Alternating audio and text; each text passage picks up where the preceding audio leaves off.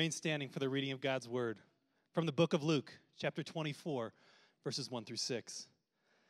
But on the first day of the week, at early dawn, they went to the tomb, taking the spices they had prepared, and they found the stone rolled away from the tomb. But when they went in, they did not find the body of the Lord Jesus.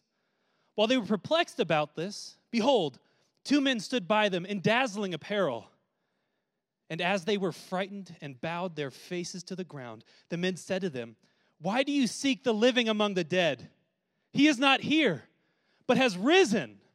And his church says, "He's risen indeed." Let's pray. That was all right. We're going to work on that. Let's pray. Our Lord and our God, you are the high King of heaven and the author of salvation, the designer of life and the sustainer of all creation. Father, today we remember the crowning victory of Christ's resurrection. Only you can warm people's hearts to believe. So God, we ask, make today the day of salvation for many. Draw people to your Son and soften their hearts to his message, for we know and believe that Jesus saves. And it's in his name we pray. Amen. Amen. Thank you, Patrick. You may be seated. Welcome.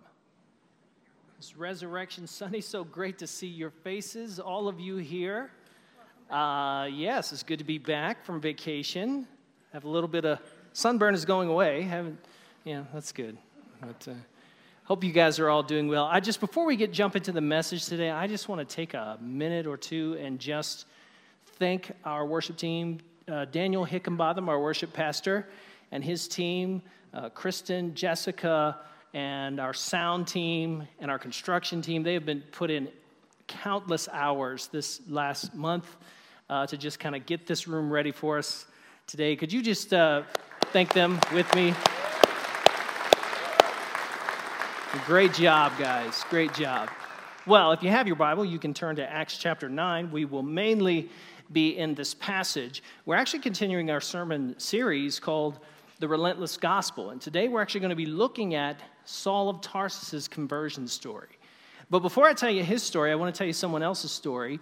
Uh, I was watching it on YouTube uh, last week, and I just, I was so moved by it, I felt like I had to share it today.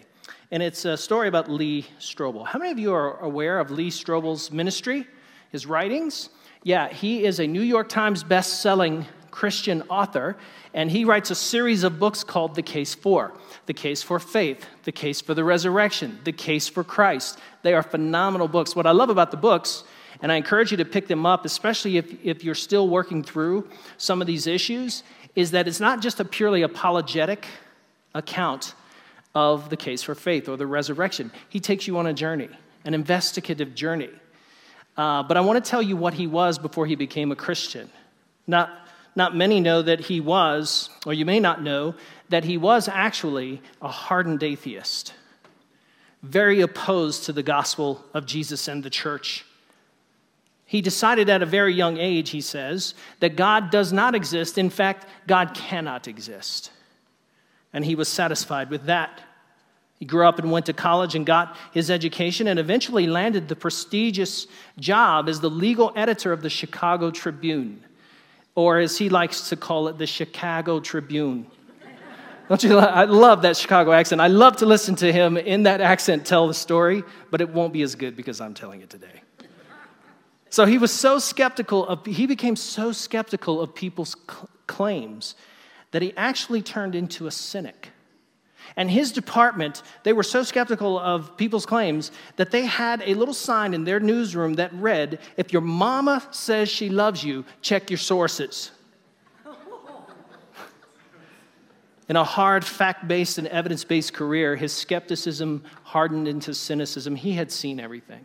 He had seen the worst of humanity. He had seen people do things to, to each other that were unspeakable. And not only did he become a cynic, but he became a hedonist, a self-proclaimed hedonist. And as you know, that is just a person who lives for themselves. That is just a person who lives for their own pleasure. And every decision they make is for themselves. He became a narcissist, self-absorbed, profane, a lost soul by every possible measurement, as he was collecting armfuls of accolades for being the legal editor of the Chicago Tribune. But while he was doing that, he, he was a weekend drunk.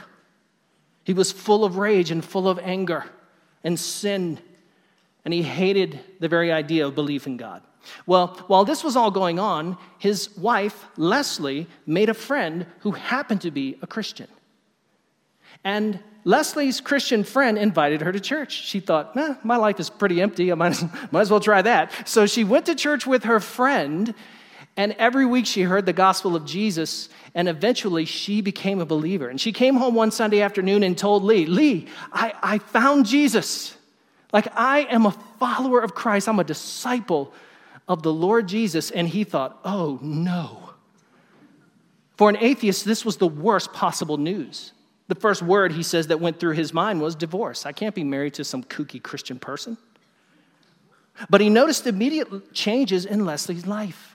He began to see that she treated him and the kids differently. She had a different outlook on life. She was a person who was filled with God's hope, and he could not deny that. And so strangely, he began to be pulled toward the Christian faith. But then he decided, I want my old life back. I want our life back. So he set out to disprove the Christian faith. And he thought, if I could just disprove the Christian faith, take me a weekend. You know, long weekend, but it'd take me a weekend. But if I could just disprove the Christian faith and show my wife it's a sham, then she'll leave this weird stuff and come back to me, and we can just be, like, miserable and drunk together, right? Two years later, after doing a detailed investigation of the historical claims surrounding the life, death, and resurrection of Jesus, Lee Strobel came to the inescapable conclusion: Jesus died on the cross, and Jesus was resurrected from the dead. He could not deny it. And he said, the problem was I believed it, but I hadn't received it. And he said, so what I did is I got down on my knees in my living room, and I just prayed. I just prayed what, what I knew to pray. And he just asked God, God, forgive me of my sins. And he pledged his life to the Lord Jesus Christ as his Savior and Lord. And from that moment on, he was a child of God. As John one twelve says, for all those who received him, he gave the right to become children of God. And, it, and their entire lives changed after that. He came to the conclusion that the facts surrounding Jesus' death and resurrection were inescapable. Jesus had been fatally tormented to death on a cross. All scholars agree with that. Scholars unanimously agree, whether they're secular or they're believing scholars, that Jesus Christ's tomb on the third day was empty. And they all trace the tradition of believing in Jesus' resurrection back to the earliest eyewitnesses of Christ. And you have to account for the meteoric rise of the Christian faith. The Christian faith had no objective, no earthly reason to grow in the Roman world. Why did it take off like a rocket ship? Because these people had experienced Jesus risen from the dead. Now, one of Lee's, one of the keys to his story, his conversion, was actually Saul of Tarsus. Because there are two events in the Christian life that cry out for explanation. One is the resurrection of Jesus, and the other is the conversion of Saul. Because as we're going to see, Saul has no reason whatsoever to convert to the Christian faith. So we're going to look at Paul's experience of the resurrected Jesus. Now, Luke takes pains to describe what kind of person Saul was, uh, Saul of Tarsus was. The conversion of a man like this requires an adequate, sufficient explanation for it. Saul's character before Jesus, so he tells us what his character was. Chapter eight, verses one through three, says, So Saul agreed with putting him to death. Now remember, that's Stephen. We mentioned him a few weeks ago. Stephen was stoned to death by the Jewish Sanhedrin, and Saul, remember, was there giving his approval. On that day, a severe persecution broke out against the church in Jerusalem, and all except the apostles were scattered throughout the land of Judea and Samaria. Devout men buried Stephen and mourned deeply over him. Saul, however, was ravaging the church. He would enter house, go from house to house, and drag off men and women and put them into prison. And then in chapter nine, verses one and two, it says, Now Saul was still breathing out threats and murder against the disciples of the Lord, he went to the high priest and requested letters from him to the synagogues in Damascus, so that if he found men or women who belonged to the way, he might bring them as prisoners to Jerusalem. So what do we know about Saul's character? Well, Saul was devout. Saul later will describe himself as a Hebrew of Hebrews. Now, if I said to you, I am an American of Americans, what am I communicating? Patriotism. And Paul says, I was a Hebrew. Of all the Hebrews, I was a Hebrew of Hebrews. Paul had an Abrahamic heritage. He was born in the tribe of Benjamin. So not only was he, uh, not only did he come from Abraham, but he was a Torah-observant Jew. Paul lived according to the fastidious legal requirements of Phariseeism. And Phariseeism wasn't just like pious Judaism.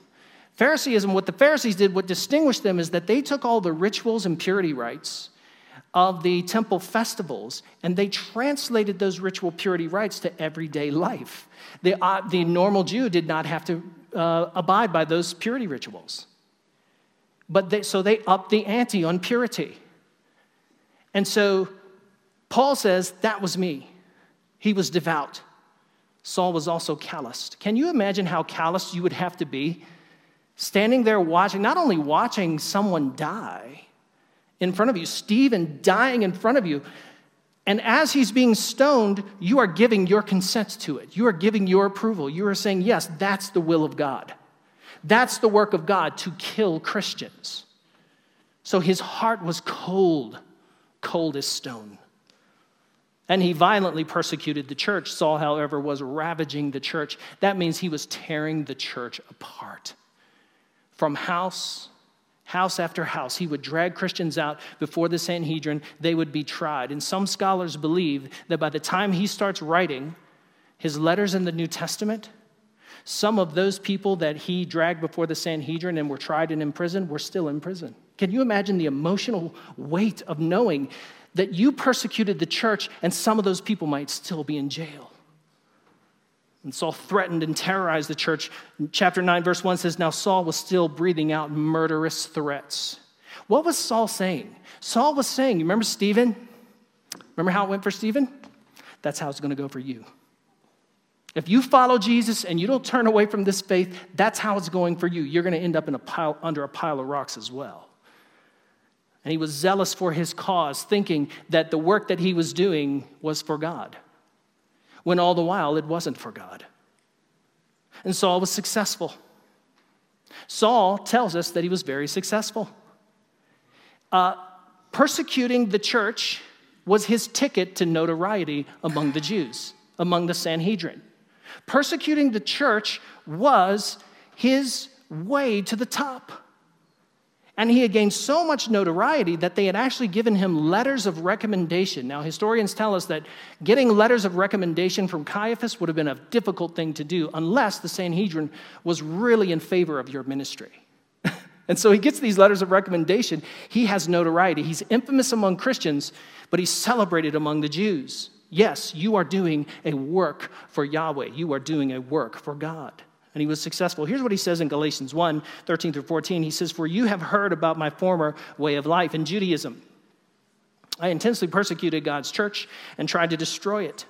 That was his stated purpose. His, purpose, his mission statement was to destroy Christianity. And I advanced in Judaism beyond many of my contemporaries, his rabbinic competitors. And here's the reason. Because I was extremely zealous for the traditions of my ancestors, his zeal caused him to persecute the church, and he was rising, he was a rising star. His ticket to prominence among his peers was his zeal in persecuting the Christian faith. So he was angry, he was deceived, he was blaspheming God. He was a religious zealot, and he was as lost as a religious man could be. Let's talk about his conversion. That's his character. Let's talk about his conversion. Chapter nine, verses three through six. So here's how Luke tells the story. As he traveled and was nearing Damascus. Now, Damascus is about one hundred forty miles from Jerusalem, so he's almost there. And a light from heaven suddenly flashed around him. So this wasn't just a vision. It did involve a vision, as he'll say later, but this involved, involved an actual appearance of Christ. Like Christ steps out of uh, heaven. and the flash of glory appears all around him and knocks him down. And this is what he says. He says, uh, a light from heaven, Luke says, suddenly flashed around him. Falling to the ground, he heard a voice saying to him, Saul, Saul, why are you persecuting me? Who are you, Lord? Saul said, I am Jesus, the one you are persecuting. He replied, but get up and go into the city, and you will be told what you must do. Now, in some ways, Paul's conversion is unlike any conversion you will ever hear. Really, it's unlike any conversion in the history of the church. Uh, because this is not how people come to faith in Jesus. Jesus doesn't just sort of step out of heaven and knock you out of your car or out of your bed and reveal himself to you. That's really not how it works. So Paul's experience is actually proprietary. It's unique to him. But in some ways, his conversion experience in principle is all of ours. I want to show it to you. First of all, Jesus elected Saul from birth before he was born. Galatians one fifteen, he says, but when God, who from my father's womb, from my mother's womb, set me apart and called me by his grace. God set me apart when? Before I was even born. God elected me and set me apart for salvation and to this mission. And then he tells us that Jesus revealed himself to him. Galatians one sixteen, he says, God was pleased to reveal his son to me. Now, Paul was not a seeker. Paul wasn't seeking the Lord. He wasn't coming to church on a Sunday morning and, and going, you know, I really want to investigate the claims of Christ. He wasn't doing that. He was persecuting the church. He wasn't seeking Jesus. Jesus was the seeker. Jesus was looking for him. And Paul is also confronted with his sin. The first thing Jesus says to him is, Saul, Saul, why do you persecute me? And he doesn't even know who it is. He knows it's the Lord, it must be, but he doesn't know what his name is. And so that is a confrontation of his sin. Now later, in First Timothy one thirteen, he will say, I was a blasphemer. Like I thought I was doing the work of God, and while I was persecuting the church, I was actually blaspheming God. I was a blasphemer against the Lord. And so Jesus confronts him. And then Jesus instructed Saul to repent. He tells him, get up, go into the city, and I'll tell you what you need to do. And every time you hear the question asked, what must we do? What must I do? The answer is always repent and believe. Now, Paul describes this event later in much more detail in Acts twenty-six. When he's standing before Agrippa, he's in a trial. The Sanhedrin has brought him there. They want to kill him, and he's given his testimony again to Agrippa. He says this in Acts twenty-six. He says, and the Lord replied, I am Jesus, the one you are persecuting, but get up and stand on your feet, for I have appeared to you for this purpose, to appoint you as a servant and a witness of what you have seen and will see of me. I will rescue you from your people and from the Gentiles. So there's a hint that his ministry is going to be difficult. Like if God's calling for you to repent is for him to say, I'm going to have to rescue you from pretty much everybody you preach to, then uh, that's going to be a difficult calling. And he said, I'm sending you to them, verse eighteen, to open their eyes so that they may turn from darkness to light, from the power of Satan to God, that they may receive forgiveness of sins and to share among those who are sanctified by faith in me. So then, King Agrippa, I was not disobedient to the heavenly vision. I wasn't about to disobey that. Like Jesus stepped out of eternity and called me to repent. And it's a one eighty, it's one eighty degrees, right? Like he was going, he was the chief Uh, opponent of the church, and now he becomes the chief spokesman and advocate for the church. That's repentance. And so in his mission is a call to repentance, and then he's confirmed.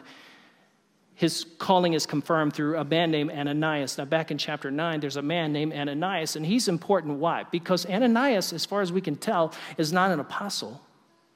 Ananias is not a deacon, doesn't look like a pastor or elder. I mean, as far as we know, he's not. And God calls Ananias, and he sees also a vision of the Lord. And here's how it goes. Jesus says to Ananias, there's a man, I, I want you to go to him. He's been praying and fasting for three days, so Paul is really upset. Paul is traumatized by this. It takes him three days of fasting and prayer to just, to, just to think about it and get his head around it. And he says he's been fasting and praying for three days, You're going to lay hands on him, and he will receive his sight and receive the Holy Spirit. And what is his response? That's the easiest evangelistic call I've ever got. Like, that's a good day. I mean, that's an easy one. I can reel that one in if you're going to do all that. And he says, great, what's his name? His name is Saul of Tarsus. And he's like, hold on, wait, wait, what? The guy who was given letters of recommendation from Caiaphas to come here and arrest people like me? You want me to go to him? And Jesus says, yes, go. Go to him because he's my chosen vessel, and I must show him how much he must suffer for my name. Wow. So God confirms his calling, his conversion, through another believer, a guy named Ananias. And then Jesus baptizes Paul or Saul in the Holy Spirit. Ananias shows up. He says, Brother Saul, the Lord Jesus, who appeared to you on the road you were traveling, has sent me so that you may regain your sight and be filled with the Holy Spirit. And at once something like scales fell from his eyes, and he regained his sight. He wasn't blind anymore. And then he got up and was baptized, and after taking some food, he regained his strength. So at the same time, this physical miracle is happening of the scales falling from his eyes, and he's getting his sight back. He's filled with the Holy Spirit, baptized in the Holy Spirit. Then he's baptized in water. And all this to say, Saul of Tarsus has absolutely no reason, none, to convert to the faith that he is persecuting. That is his ticket to notoriety. And what explains Saul's conversion? What could possibly explain it other than the fact that he met the resurrected Jesus? He met the risen Savior. And let's talk about Paul's gospel. Well, right away, as soon as Paul meets the risen Savior, he begins to preach this. Me- this is the message he begins to preach. The crucified, risen Lord. Now, First Corinthians fifteen becomes a very important passage. And it was important in Lee Strobel's conversion as well. Because it wasn't just the story of Saul of Tarsus being converted to Jesus when there was no reason for him to be so or to do so. But it was also this passage, because when he studied the history of it, it turns out that all scholars across the board, secular divinity scholars and Christian scholars, agree that the creed in First Corinthians fifteen goes all the way back to within a month of the event of Jesus' death. This is remarkable. So it can't have been made up later by a later generation of Christians and imported back into the story.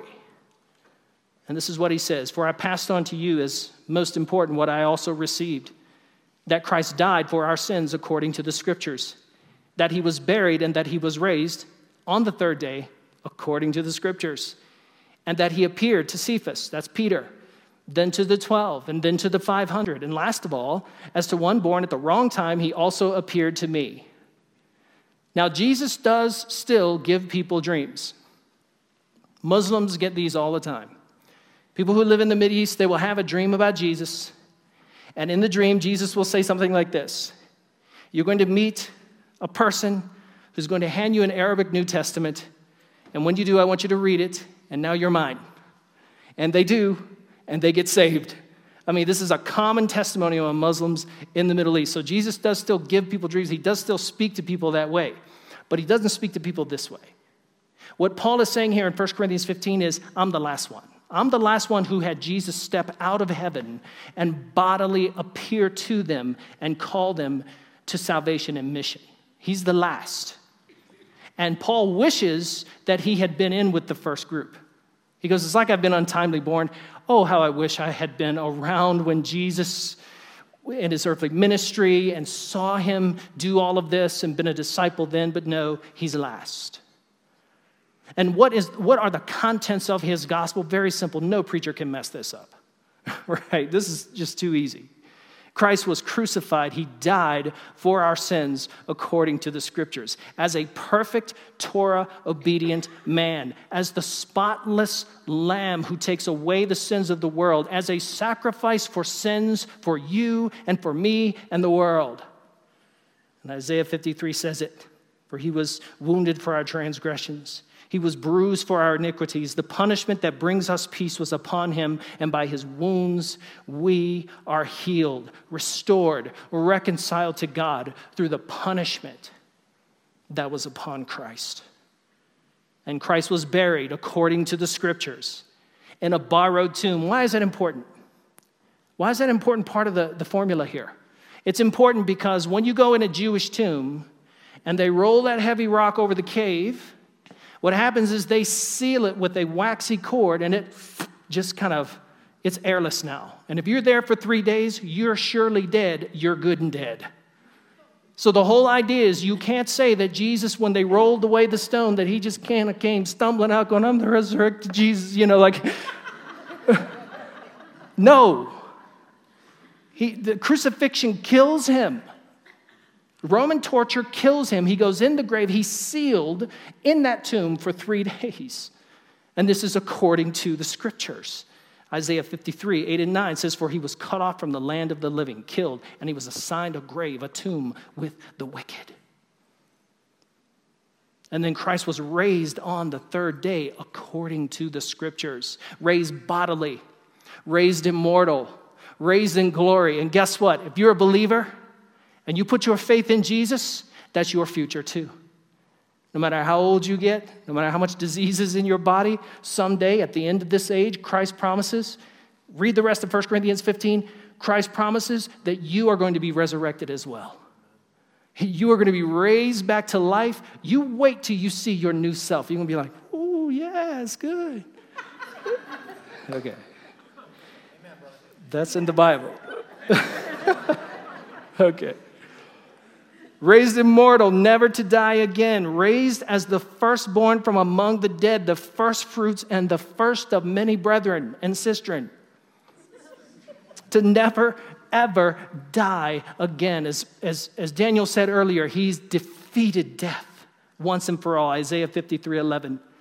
So after he has fatally suffered, been tormented to death, and put in a grave, then he will see the light of life and be satisfied. He will be raised and be satisfied with the inheritance of God, God's inheritance in his people. And there is salvation, listen, in no other thing you could trust in. There is salvation in no other name. There's no other way. Nothing else you could seek could deliver you the salvation that you want, that you desire. Christ and Christ alone. I just want to conclude with my own story. After my dad's death when I was fourteen years old, my life just spiraled downward. I quit high school. I started getting into lots of trouble. I was already getting into trouble, but a lot more trouble. I turned my back on the faith of my youth, my childhood faith. And I was lost and lonely and hurting, without Christ and without hope in the world. But when God, who is rich in mercy, called me, when God, who is rich in mercy, who chose me as his own, when God, who is rich in grace, revealed the truth of the gospel to me, my life was never the same. I was confronted of my sin. I was confronted with the fact that he is holy and I am not, and I gave him everything as my Savior and my Lord, and I have never, ever been sorry that I did that. When I hear stories like Lee Strobel's, you see, I don't have his story, but I know the same resurrected Jesus. When I read stories like Saul of Tarsus, I certainly don't have his conversion experience. But let me tell you, I know the same risen Savior, and you can know him today too. Will you pray with me? Romans ten, nine through ten says, this is the message that we proclaim. If you confess with your mouth, Jesus is Lord, and believe in your heart that God has raised him from the dead, you will be saved. Are you willing today to believe in your heart that God sent Jesus to die for your sins, to be raised on the third day to defeat death, hell, and the grave for you? And if you believe it, will you receive it? Because it's a simple matter of confessing that it's true and confessing that it's yours and receiving the gift. Will you do it this morning? And God, we we choose. We choose to stop running and start believing from our heart. We believe it from the heart and we receive it from you as a free gift of salvation. And God, to all of those who believe on your name, to those who received Jesus Christ, you gave the right to become children of God. And from this day forward, we are your children. We belong to you. And if you're a believer here this morning, let me tell you something. There is no one in your life that you know. No spouse, no parent, no grandparent, no grandchild, no child. There is no one in your life that you know that is beyond the reach of grace. If Jesus Christ could elect and save and bring a guy like Saul of Tarsus, if he could reach out to Lee Strobel and change a hardened atheist who was dead set against the gospel, if he could reach Pastor Jeff, a scared, hurting kid, there's nobody in your life he can't reach. Will you pray for him? And God, we just lift them up to you right now. We lift up our family. We lift up our friends. We pray for their salvation. And God, we just, as a church, we just commit. We're not going to stop praying. We're not going to give up on them. We're going to pray them into the kingdom. Lord God, we pray for their salvation. In Jesus' name, amen.